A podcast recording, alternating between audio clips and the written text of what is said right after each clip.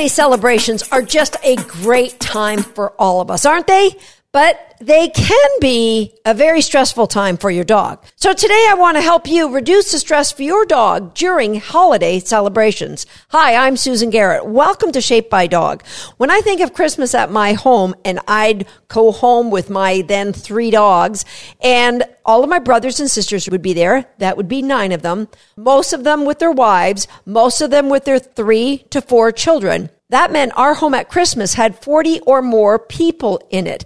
Many of them very small children under the age of six. It could have been a disaster. It was a great opportunity for a small child to be bit in the face, particularly because two of my three dogs were Jack Russell Terriers. Cue the dramatic terrier music. Is there such a thing as dramatic terrier music? My Jack Russell Terriers were as sweet as sweet could be. But hey, Terriers got this badass rap, don't they? So let's just go with it. How are we going to make sure that the holidays are every bit as amazing as they are meant to be requires a little bit of preparing on your part. But it's going to be worth it, I promise, because the holidays could also be incredibly overwhelming for your dog. Please don't take for granted that your dog is going to be 100% fine with everything that's going to go on, or your dog's going to be 100% fine with every person that wants to touch him. Your dog may have been up to this point, but they may be sore. They may be getting older, or you may have a puppy in the house. So let's start by asking this question. Will you be holidaying at home and having family and friends come in, or will you be visiting somebody else? Similar, but a couple of differences. And so we'll talk about when you go out visiting later in the podcast. For now, let's discuss what we can do when we are the ones who are the hostess for the big holiday celebration. There's really three stages. The stage one is what we do beforehand. Stage two is what we do the day of. And stage three is what we do in the midst of all these people in our home with our dog or dogs. Okay, prepare. Brush your dog up on crate games. You can never go wrong with a dog who's happy to just chillax in their crate. And if you have not played crate games yet, my friend, you are in for the surprise of your life. I'll leave a link here in the show notes. If you're watching this on YouTube, I'll leave a link. Actually, I'll leave a little tag what do I put it right there? I'll put a tag right there you can just click on. So crate games will give your dog an opportunity to know this is my home. I'll be chillaxing. This is cool. And you're going to have your dog play all the different levels of crate games. And so if by chance on the day of the big celebration you decide, you know what, I think my dog's had enough of all these people. I'm just going to have my dog go and chill in a back room. They're going to go, oh, thank you. We'll get more to what that looks like in a minute. So preparation is going to be great games. Preparation number two will be taking a deep dive into some of the many games I have here on my podcast. I'm going to leave you a link to several different episodes where I teach you how to teach your dog different behaviors. Why would this be a preparation? Because it would be a great opportunity to share with your family maybe three or four behaviors that can show that, hey, Dogs are brilliant. Dogs are, this is why I spend so much time training my dog. Look at how much joy this brings to the dog and how much joy it brings to all of you watching these behaviors that my dog can do. So brush them up. And yeah, we might be showing off a little bit at Christmas or, or Easter or Valentine's Day, whenever we're having our big celebration, but that's okay because that helps everybody learn what dogs are capable of. So we've got crate games, we've got digging into a few of the behaviors that I'm going to share with you here in previous episodes of the podcast. Then you're going to do things like stuff some topples or some kongs to have something that your dog, when you want to put them away by themselves, that they can have some interactive games. Start playing things like hiding cookies around a certain room, like a quiet, the furthest bedroom away from all the action. So you might hide some cookies around there with it and tell the dog search and have a search party. You might walk in and out of that room so we've got a game that the dog can do, and then they're just going to relax and go to sleep with all the craziness going on, on in your house. I would make sure that your exercise is on point prior to people coming over. So you're walking the dog regularly. You have a routine that takes the edge off the dog emotionally and physically before you have all these people coming in on their home. Because let's face it, this is different. You know, it might just be one or two people coming over and one or two may be enough to if you go to episode number 112 here on Shaped by Dog, I talk about something called trigger stacking. Now it could be, oh, you've been doing a lot of baking and you're a little bit more stressed and you're, you know, it's Christmas. So you're pack, wrapping presents and you're doing all sorts of weird things. So your dog may have been noticing things are different. And then we have a couple of people coming into the house and now in the other room, there's kids squealing, trigger stacking. I want you to be aware of that so we can be prepared and not have the dog get overwhelmed. So preparations is going to be increasing the confinement time, playing a lot of crate games, teaching your dog and brushing your dog up on those tricks and having him get used to being alone in a bedroom or it could be in an X pen, it could be in a crate in that back bedroom. Also, make sure you brush up on your hot zone. You might do hot zone with a leash on to prevent your dog from jumping on the guest. You might say, Hey, Susan, my dog's a rock star at Hot Zone. They know how to stay up on their dog bed when guests come in. It's not a problem. All right. The other thing I'd suggest you do, I put together a little cartoon that you can download and it's an educational coloring piece. If you have young children around your home during the holidays, this will give them an opportunity to do something with some crayons and you can explain some of the times it's good to approach and not approach a dog based on this little cartoon episode. Now you can also add little events that you know your dog would prefer. Like, for example, do not ever pat my dog's ears or do not ever pat Rover's ears or whatever is specific to your dog. You can just add it to this cartoon. All right. So preparation, we've got it. And now we're going to go to day of. You're going, you know, you've got a lot of things to do. So make sure you make a checklist. Set up the X pen where you want it to be. Set up the hot zone.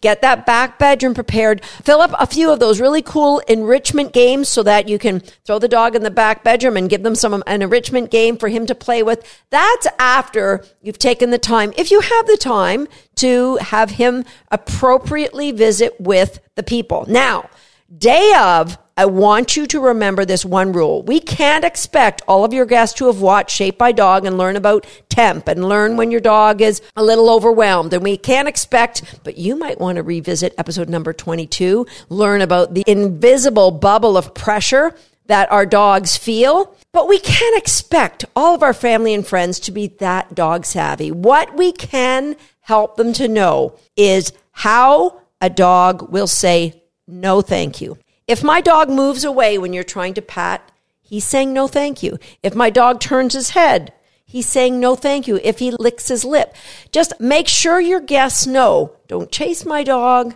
He is allowed to say, I don't feel comfortable with what's going on. Listen to the dog. That's all. And of course, if you have a dog that you are a, unsure of because he's too young and you don't have a history, or he's a little old and he might be getting a little bit cranky, which he's allowed to, then you're going to be those dogs' best advocates and you are not going to have unsupervised time with anyone. Now, my rule of thumb, my dogs all love kids, but I still do not allow the kids with my dogs during holiday celebrations.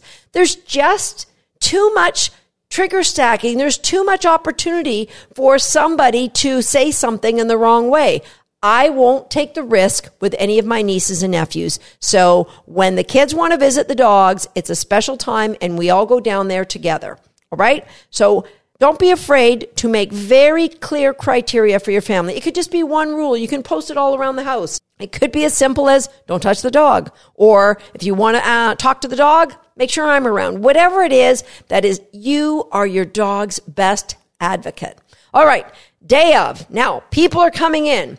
You might want to have your dog on a leash so that they're not jumping on your guests. You might have them on a hot zone. You might want to have them as I do. I just have my dogs away from the front door while everybody's coming in and then they can come out one at a time or depending on who's here. All right, go and visit and they all have at it all at once. But It's your decision. Just be intentional about it in the way that's going to set you and your dogs up for success. Don't forget to play some rounds of It's Your Choice. If you can, get some turkey or whatever you're going to be feeding that day, put it on the counter to see if your dog wants to put their paws up or give it a sniff because Turkey bones are not good for dogs. So we don't want any accidents. And let's face it, there's going to be a lot going on on that during that big holiday celebration. You won't have time to be really on point. So brush up. It's your choice early and often leading up to that holiday celebration. All right. So that's if family's coming over. What about if you are going to visit the family? Well, I would still do the same preparing. Print out that cartoon for the kids, bring some crayons along. You're going to practice all of those games, crate games. It's your choice. Hot zone. Sit to greet people. Practice all the things that are going to be pertinent to your particular dog. And when you're going to go, make sure that you make this list ahead of time. You want to put all these things in a bag. So, first of all, you're going to be eating supper. Your dog should be allowed to eat supper. Pack up your dog's supper and take it with you. Of course, you're going to need a dog bowl, a water bowl for your dog while you're away. Now, I'm assuming that it's just going to be a dinner and not like dinner and a movie and an overnight. So if it is, you're going to have to pack more things. But water bowl, your dog's food and their food bowl. Of course, you're going to need some cleanup bags because we're going to be walking our dogs once we're there.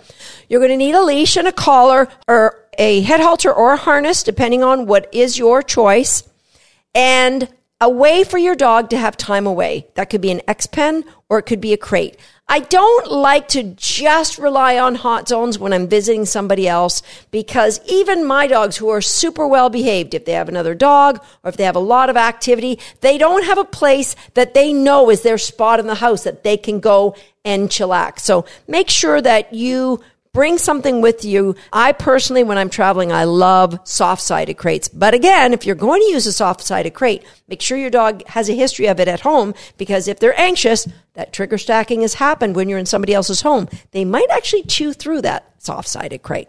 Something that I've never had happen because I prepare for it in advance. Now, just because you're visiting somebody else, it doesn't mean you're not going to bring things that are going to enrich your dogs during the day. So it could be topple or Kong stuffed with things, uh, treats or their food. And I would bring their training treats and I would bring a toy to play with them to take a break you know, you probably want a little bit of a break away from all the hubbub of the activity. Take your dog outside, do a little bit, a few Recaller games or homeschool the dog games. Or if you're in one of our program, just have some time with you and your dog and then you can go back in. Have it all ready. And of course, you're going to have your dog relieve themselves outside before you go in the house. And when you do go in the house, I'm assuming that you've asked ahead and you've cleared this so that nobody goes, You've brought your dog? So your dog is invited. I've made that assumption. Make sure your dog's a little bit cleaned up. I mean, it's a holiday, right? Maybe take them to the groomers, get them a little bouffant. And then you're going to have your dog on a leash. So they can't go in, jump all over people they may or may not know, go and see what's on the counter because even though your dog may have great it's your choice on the counters at home, they may surprise you with the fact that that doesn't transfer super well in a new environment. But if you go in on leash, it's a great opportunity to see if it does. The final thing that I would bring when we're going to somebody else's house is a blanket that you can put on your crate. All right. So your dog may not settle as well in somebody else's home. So you put them in the crate. You might give them their topples or an enrichment game. And then you're going to put the cover over the crate so that they can finish their topple and then they can just chill because they don't have to be looking at where am I? This is different. Now, I would recommend that you practice this ahead of time, especially if you have a, a wire crate, because dogs can pull in the blankets into their crates. That would be a new form of enrichment for them. And if you have a dog that does that, just put a piece of board on top or cardboard on top of your crate that make, that is bigger than the top of your crate so that the dogs can't get to the crate blanket. So we've got the crate or X pen. So we've got their water bowls, their food bowls, their dinner, their training treats, crate or X pen, a cover for it, some stuffed topples, a training toy, of course, a leash harness or head halter. Put all that in a bag and you're good to go. Holiday time, let's face it, it's an amazing time to be with people you love and care for. And it can be an amazing time to show them what good dog ownership is like. Inspire them to say, hey, I wish I had a dog as well trained as yours. That's what I wish for you, and it can come true if you prepare ahead. I'll see you next time here on Shaped by Dog.